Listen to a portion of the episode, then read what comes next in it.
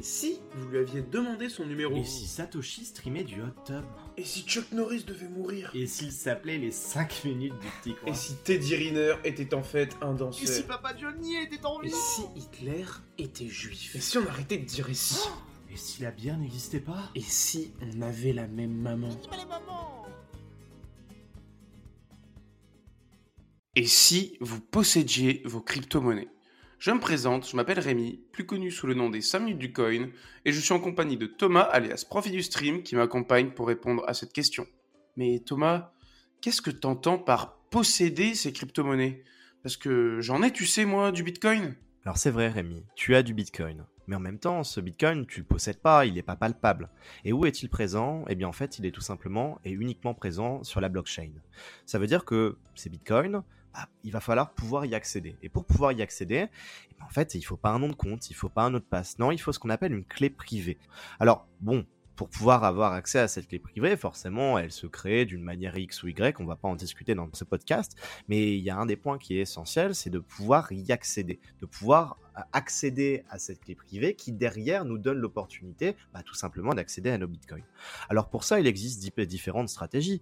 Euh, toi concrètement, tu dis posséder des bitcoins, mais tes bitcoins, euh, tu les as quelque part. Tu les as sur ce qu'on appelle un note wallet, sur un exchange ou sur un cold wallet. C'est quoi toi dans ta situation? Ah bah au final, moi, euh, j'ai un peu les trois, comme je pense pas mal de gens dans l'écosystème. hein. J'en ai un peu sur les exchanges parce que bah, c'est pratique. J'en ai un peu sur euh, Alt Wallet parce que j'ai fait des petits tests euh, NFT, hein, donc forcément il faut un petit MetaMask avec de l'Ethereum. Et j'ai un Cold Wallet pour bah, mes cryptos que je souhaite garder à long terme. Alors, bon, juste pour préciser, bon, les exchanges, vous savez très bien ce que c'est. Si on prend des, différents exemples, on a du Huobi, on a du Binance, on a du Coinbase, etc. Eh bien, effectivement, on peut mettre tout simplement des crypto-monnaies sur les exchanges. Le seul problème, c'est que à ce moment-là, on ne possède pas ces crypto-monnaies. En gros, c'est comme si on envoyait ces crypto-monnaies à un pote qui nous dit T'inquiète, je vais les garder pour toi. Sauf qu'en réalité, bah, cette personne-là, euh, c'est elle qui les détient. C'est euh, comme si on lui donnait notre clé privée, euh, que nous, derrière, on n'y a plus accès. Et puis, ce pote-là nous dit juste Ah bah, bah, tu me les as envoyés à un moment, je te les rendrai quand tu me les demandes et si je peux te les rendre. Ouais, ça va, le, le- le pote en question, il est sympa, mais le jour où il y aura les huissiers qui taperont à sa porte, je pense que tes fonds, tu pourras lui dire bye bye. Ah bah ça c'est sûr, et puis on en parlera juste après quand on parlera bah, des, de l'intérêt justement de posséder à proprement parler ces, ces cryptos. Et puis après il y a les hot wallets, alors tu prenais l'exemple de Metamask, mais en réalité pour différentes blockchains il existe différents euh, hot wallets. En fait un hot wallet c'est tout simplement un wallet ou un portefeuille qui est relié à une connexion internet. Euh, ou pour pouvoir y accéder, bah, on va pas, on va rentrer une première fois sa clé privée, donc en fait une suite de 12, 24 ou 18 mots, et puis une fois que cela est fait, eh bien en fait on peut y accéder directement, par exemple à l'aide d'un mot de passe. Le problème c'est que bah ce genre de euh, bah, comme il y a un mot de passe derrière, le mot de passe il est craquable, euh, craquable plus ou moins facilement forcément en fonction du mot de passe que vous mettez. Et puis bah comme c'est relié à Internet, suffit que le PC en question bah, se fasse hacker, qu'il y ait une backdoor ou même qu'il y ait un keylogger donc euh, qui va enregistrer du coup les lettres qu'on tape sur le clavier. Et derrière on peut accéder facilement au wallet qui de toute façon est connecté à Internet. Et puis après euh, le wallet peut se faire siphonner. Et puis en parallèle, la troisième chose, et t'en as parlé tout à l'heure en parlant justement des crypto-monnaies que tu holdais sur le long terme, donc que tu gardais pendant plusieurs années, 5, 10 ans ou autre, ce qu'on appelle les cold wallets. Et ben, à contrario du, des hot wallets, c'est un portefeuille, un wallet, qui lui n'est pas connecté à Internet. Et je pense que bah, les, les, cold wallets les plus connus sont euh, Trésor, Ledger, et puis en a quelques autres. Ouais, il y a, juste, je glisse, il y a Satoshi aussi que j'avais vu passer, et franchement, je trouve ça pas mal ce qu'ils font. C'est une boîte belge, et bon, je sais pas, j'ai pas été payé pour parler d'eux. Hein, avec la dernière loi influenceur, on sait jamais, mais je préfère me couvrir. Mais euh, c'est pas mal. Je sais pas si t'as déjà vu, c'est une sorte de carte euh, avec une puce et la clé privée, elle est détenue dans la puce et il faut connecter un lecteur de carte à ton ordinateur pour, euh, bah, pour mettre le cold wallet dessus. Mais ce qui est bien, c'est que c'est euh, assez bas prix, donc c'est accessible. C'est, je crois, 25 euros le cold wallet et 20 euros le lecteur de carte. Donc tu vois, t'es allé à 50 balles le package pour un cold wallet, c'est, pas mal, bon, on va dire, pour se lancer. Après, euh, c'est sûr qu'il y a aussi Ledger et Trésor qui sont qui sont bien sympas. Bah, c'est des références dans, dans, le domaine, effectivement, mais tu as raison, il en existe un, un certain nombre qui sont pour chacun plus ou moins, on va dire, qui ont une sécurité qui est plus ou moins intéressante ou plus ou moins forte, mais effectivement, un code wallet, c'est tout simplement un, petit, une espèce de petite clé USB, on va simplifier comme, ça comme ça, qui garde euh, la clé privée de manière euh, très sécurisée et qui, lorsqu'on le relie à un ordinateur ou même parfois avec les nouveaux qui sortent chez Ledger à un téléphone, et eh bien derrière euh, vont pouvoir euh, bah, faire vérifier qu'on possède bien la clé privée et donc les bitcoins qui sont ou les bitcoins ou les cryptos qui sont sur la blockchain et par conséquent pouvoir effectuer nos transactions. Donc la première chose, c'était ta question de tout à l'heure, Rémi, finalement posséder ces cryptos, bah, c'est posséder ces cryptos euh, non pas en palpable, mais tout simplement sur la blockchain par le biais d'un exchange, d'un hot wallet ou d'un cold wallet.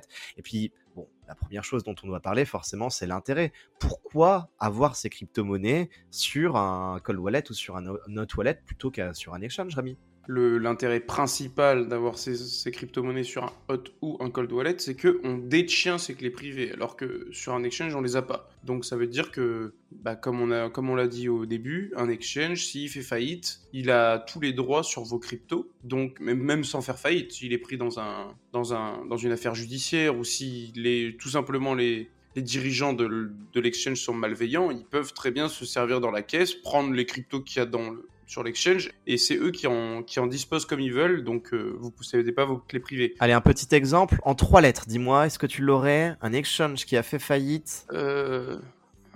Ah, ça, ça, commence. À... Je sais plus, Thomas, je sur le bout de la langue. F. Ah, F, F, F, FTX, ah, oui, bien, sûr. Mais ouais, du coup, euh, avec cet exemple-là, c'est bien prouvé que bah, les gens ne possédaient pas leur crypto. Pour l'instant, tout a disparu. Et il y a potentiellement des remboursements en cours, mais euh, ça reste un processus long et compliqué.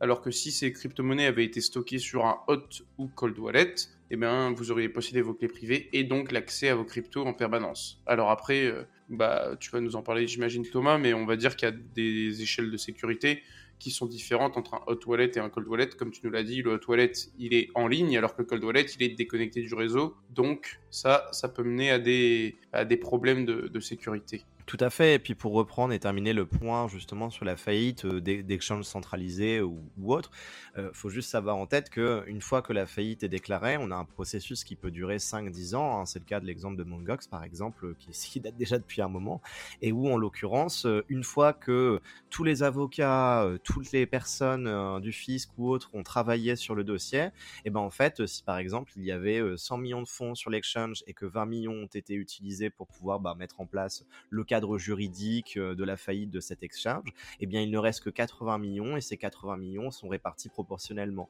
Alors là, mon exemple, il est très sympa parce qu'en réalité, ça signifie que les personnes vont euh, chacune recevoir 80% des, euh, des cryptos qu'ils avaient initialement. Mais en réalité... Oui, et puis en plus, Thomas, en général, c'est souvent les très gros investisseurs qui sont remboursés en premier et les petits monsieur tout le monde comme toi et moi, c'est ceux qui sont remboursés en dernier. Donc euh, s'il y avait vraiment beaucoup de gros poissons euh, dans, bah, comme dans FTX, en général les petites gens ils récupèrent euh, pas grand chose sur leur mise initiale. Hein et s'ils récupèrent quelque chose. Tout à fait, tu as tout à fait raison de le souligner, c'est ce que j'allais dire effectivement. Alors après, un deuxième intérêt de posséder soi-même ces, ces, euh, ces crypto-monnaies, eh bien c'est tout simplement d'être indépendant. Euh, être indépendant bah, d'une part des exchanges, évidemment, parce que bah, l'intérêt des exchanges, c'est de pouvoir effectuer des transactions rapidement, mais vraiment juste qu'on veut pouvoir soit faire du trading, soit pouvoir bah, transformer, euh, soit en fiat, mais ça, on a tendance à relativement peu le faire quand même, ou bien dans d'autres crypto-monnaies, mais être indépendant notamment des, des banques. Alors pourquoi est-ce que je parle des banques parce que bah, les, crypto-monnaies est de plus en plus vues également comme une forme de, valeur, en fait, de ressources de valeur, comme c'est le cas pour l'or, comme c'est le cas pour un certain nombre de choses. Et donc, euh, les banques, euh, on le sait, hein, ça empêche régulièrement de pouvoir faire bah, des transactions, par exemple. C'est pour ça qu'on a des plafonds, de, des plafonds de retrait ou des plafonds d'achat. Euh, des fois, ça nous, ça, ça, nous est déjà arrivé de pouvoir, de vouloir investir dans de la crypto-monnaie, par exemple, pour acheter du Bitcoin. Et moi, il a fallu derrière que j'appelle ma banque à plusieurs reprises. Et quand je dis plusieurs reprises, c'est que des fois c'était c'était peut-être cinq fois dans la semaine pour leur dire bah non, enfin là là à ce moment-là je vais acheter quand même je vais acheter mes, cryptos sur à tel ou tel endroit. Enfin concrètement je n'étais pas maître de mon argent et ça c'est quand même un problème alors que quand on possède soi-même bah, ses clés privées et donc du coup ses crypto-monnaies, on en fait ce qu'on ce qu'on veut.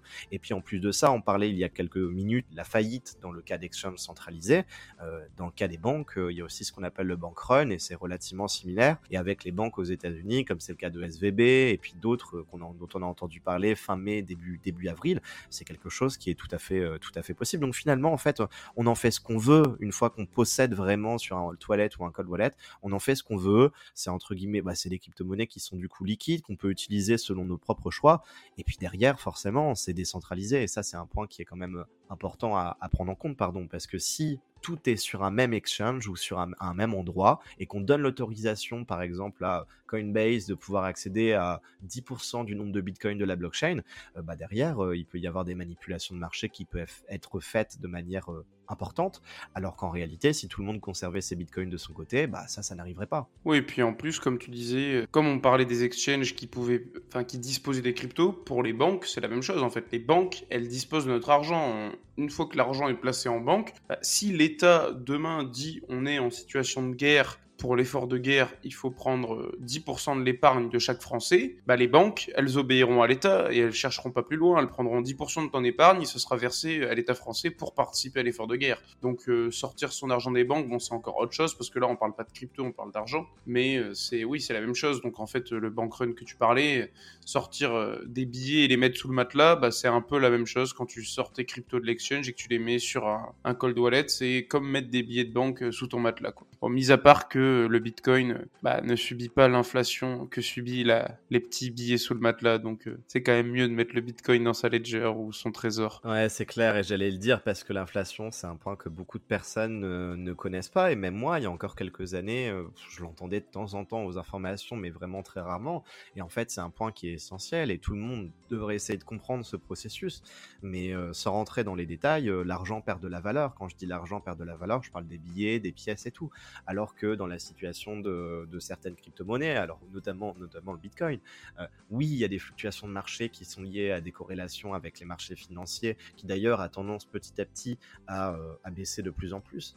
Mais en réalité, euh, on ne vient pas à imprimer et à créer de nouveaux Bitcoins de manière infinie, alors que c'est le cas pour la monnaie, c'est le cas pour l'euro, c'est le cas pour le dollar. Le Bitcoin, non, il y en a 21 millions, point final, et il y en a jamais un de plus. C'est clair. ça, effectivement, différents, différents intérêts. Après, c'est toujours pareil. Euh, si on vient à posséder ses propres crypto-monnaies sur un cold ou un hot wallet, il y a quand même des points de vigilance. Le premier, c'est les moyens justement de stocker et de sécuriser soi-même ses clés privées. Est-ce que tu pourrais nous parler de différentes stratégies? Euh, Ouais, c'est ce que je voulais dire justement parce que on, peut être confronté déjà un peu au même problème que, on reprend la métaphore des billets sous le matelas, c'est que bah, quand t'as tes billets sous ton matelas, si ta maison brûle, bah t'as plus de matelas et t'as plus de billets non plus. Bah, c'est exactement pareil pour ta clé privée parce que bien souvent, quand on achète par exemple donc une Ledger, et eh ben elle est livrée avec des petits cartons avec euh, les 24 euh, emplacements de mots et vous notez vos, vos 24 mots à l'initialisation initialisation de votre ledger, parce que quand vous, quand vous lancez euh, votre clé avec son logiciel, elle va vous générer une clé privée. Vous la notez sur ce papier, et une fois que vous voulez récupérer, réaccéder à vos cryptos, si jamais vous perdez votre clé ledger, et eh ben avec ces 24 mots, vous pouvez récupérer euh,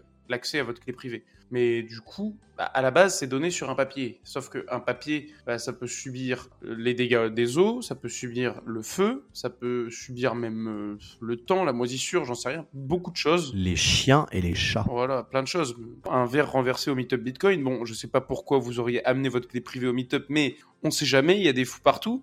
Mais en tout cas, ce qui est sûr, c'est que c'est pas la méthode la plus sécurisée pour conserver sa clé privée, même si déjà le faire c'est bien, et aussi bah, ne pas la stocker avec sa clé Ledger, parce que du coup, euh, à celui qui trouve votre clé Ledger, s'il trouve euh, les 24 mots avec, ou votre trésor, ou votre Satoshi, ou quoi que ce soit, et eh ben en fait, euh, c'est comme si vous lui mettiez le coffre-fort avec la combinaison à côté. Alors, juste une petite chose, c'est que en réalité, si on a les 24 mots, on n'a pas besoin d'avoir la clé Ledger de la personne en question pour pouvoir y avoir accès. Si on a 24, les 24 mots de la seed phrase d'une Ledger, il suffit juste d'acheter une nouvelle Ledger, et puis derrière, on peut importer, et après, on fait ce qu'on veut. Ah oui, c'est clair, ouais. Toute façon, les 24 mots, ils doivent être bien planqués planqué dans, bah, dans des cachettes que seuls nous connaissons, et voilà. Mais le mieux, après, c'est d'opter pour des solutions un peu en dur, plutôt que du papier, par exemple du métal, etc., donc qui pourront résister à un incendie, à, à une inondation, et après, même si on veut être paranoïaque, en avoir une chez soi, et une chez un tiers de confiance. Bon, là on en revient à donner, enfin à mettre un tiers de confiance, mais quand on parle de la famille, euh, son père, sa mère, sa grand-mère, j'en sais rien. Et puis même, vous pouvez très bien le mettre chez votre, votre grand-mère sans qu'elle le sache dans son grenier tout perdu, j'en sais rien personne va venir chercher là-bas et vous, vous savez que vous avez une petite copie de votre site phrase euh, bien cachée chez mamie, quoi. C'est tout à fait possible, ouais. Il y, a plein de stratégies. Après, euh, quand tu disais euh, niveau métal, il existe des, des, entreprises qui permettent de d'acheter des petits packs dans les, sur lesquels on peut graver en, dans de l'acier des site frame en question. Ça, ça peut être un, point, de, un point important. en parallèle, moi, des personnes qui ont des, ledgers, la majorité du temps, ils, les ont dans un coffre-fort qu'ils ont, qu'ils ont à la maison, tout simplement, dans lequel bah, ils ont les papiers ou des choses qui sont importantes aussi quelques bijoux. Et puis après, on parle là de cold wallet, mais dans le cas par exemple de hot wallet, il existe aussi bah, des wallets, c'est le cas sur la blockchain Caspa ou d'autres blockchains, où en l'occurrence, on peut l'avoir sur son PC, mais l'avoir sur son PC de manière intelligente. Qu'est-ce que je veux dire par là? Je veux dire que si par exemple on est sur le PC habituel et que sur le PC de tous les jours, bah, ça nous arrive de temps en temps de télécharger un, manga ou bien de télécharger une vidéo ou je ne sais quoi, un peu à gauche à droite, bah, en fait, on n'est pas à l'abri un jour ou un autre de télécharger euh, un logiciel qui est malveillant et dans lequel il y a une backdoor, un. Alors que si par exemple on a un PC à côté qui lui n'est utilisé que pour certaines choses, mais vraiment qui sont très précises avec une sécurité qui est renforcée, et c'est par exemple mon cas, et eh bien derrière on ne télécharge absolument rien à partir de ce moment-là, on peut avoir euh, ces, toilettes dessus. Euh, moi, c'est mon cas, par exemple, puisque je mine, j'ai aussi des, VM, donc des virtual machines, en gros des, ordinateurs qui sont dans l'ordinateur, qui derrière euh, sont sécurisés et permettent de pouvoir avoir dans chacun d'eux, dans, chacune de ces VM, un seul toilette, de telle manière à ce que bah, si l'un de ces wallets est compromis, ça ne vient pas compromettre le reste du PC. Et donc ça, c'est un point que nous mineurs avons quand même en tête, puisque c'est quelque chose qui arrive de de, temps en temps. Donc il y a plein de stratégies. Et puis, euh, effectivement, un autre point de vigilance quand on possède soi-même ces cryptos, c'est tout simplement de faire des erreurs. Parce que quand c'est la banque qui possède notre argent, quand c'est les exchanges centralisés qui possèdent notre argent, bah, s'ils font une erreur, Derrière, on aurait tendance à dire que, bah, de par les conditions d'utilisation, ils vont faire en sorte que justement cette erreur soit, euh, bah, soit camouflée et qu'on ne la sente pas sur notre compte en banque. Alors qu'en réalité, si lors d'une transaction, on vient se tromper par exemple dans l'adresse qu'on va mettre pour l'envoi de nos cryptos, bah, derrière l'erreur elle vient de nous. Et donc en fait, ça implique une responsabilité qui est plus importante en tant que personne, en tant que détenteur de ses propres crypto-monnaies. Et je dis ça en parlant par exemple d'une situation d'un hack. C'est un hack qui est relativement connu et qui est encore arrivé cette semaine, quelqu'un qui euh, voulait envoyer euh, un peu plus de 2 millions de dollars en Ethereum. Euh, cette personne a décidé d'envoyer d'abord 10 dollars d'Ethereum à une autre, enfin wallet en question. La transaction a été validée. La personne, enfin la, la personne qui euh, avait l'adresse de réception euh, à valider du coup euh, à l'envoyeur le fait qu'il avait bien reçu les 10 dollars. Et puis en fait, bah, la personne qui envoyait a décidé une minute 30 après de faire la même transaction. L'adresse de départ finissait par 0734. Il a donc sans réfléchir renvoyé à l'adresse qu'il y avait dans son carnet d'ordre sur son wallet 0734. Bah, malheureusement, c'était pas la même adresse parce qu'entre temps, il y avait un bot qui lui avait envoyé un tout tout tout, tout petit montant de crypto et son adresse de spot là se terminait par 0734. Bilan des courses, le gars qui voulait envoyer ses 2 millions de dollars, bah, il s'est fait pigeonner plus de 2 millions. Donc ça, c'est un point qui est important parce que bah, l'erreur est humaine. Au moins, il les a bien envoyés. Moi, j'aimerais bien avoir 2 millions de dollars. Mais en tout cas, euh, ce qui est sûr, c'est que ouais, il faut être très vigilant. C'est une grande responsabilité euh, de récupérer l'indépendance sur, euh, sur sa crypto.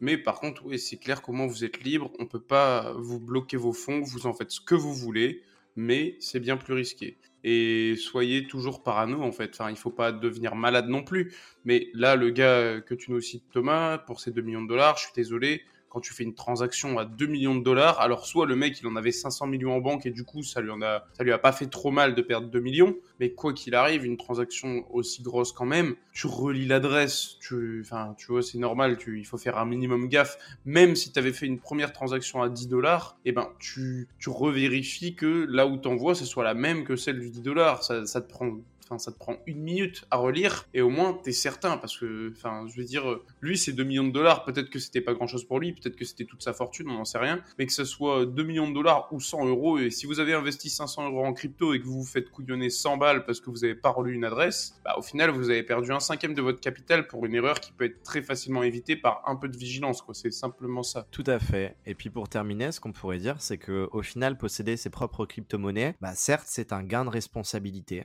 ça c'est clair, mais un gain de responsabilité qui derrière nous permet de gagner en indépendance. Celui d'être euh, maître, d'être décisionnaire des choses, plutôt que de devoir subir des décisions qui sont les décisions d'exchange, de banque ou, ou autres. Et c'est vrai, c'est peut-être moins sexy, euh, moins pratique, puis ça implique également bah, de mettre un petit peu les mains dans le cambouis et de connaître un peu la technique qu'il y a derrière, sur le fait par exemple de révoquer les smart contracts qu'on a déjà utilisés, d'utiliser euh, bah, des cold wallets, des hot wallets ou autres, mais finalement, est-ce que ce sera pas nécessaire justement pour gagner en indépendance. Qu'est-ce que vous en pensez? On attend vos réponses dans les commentaires.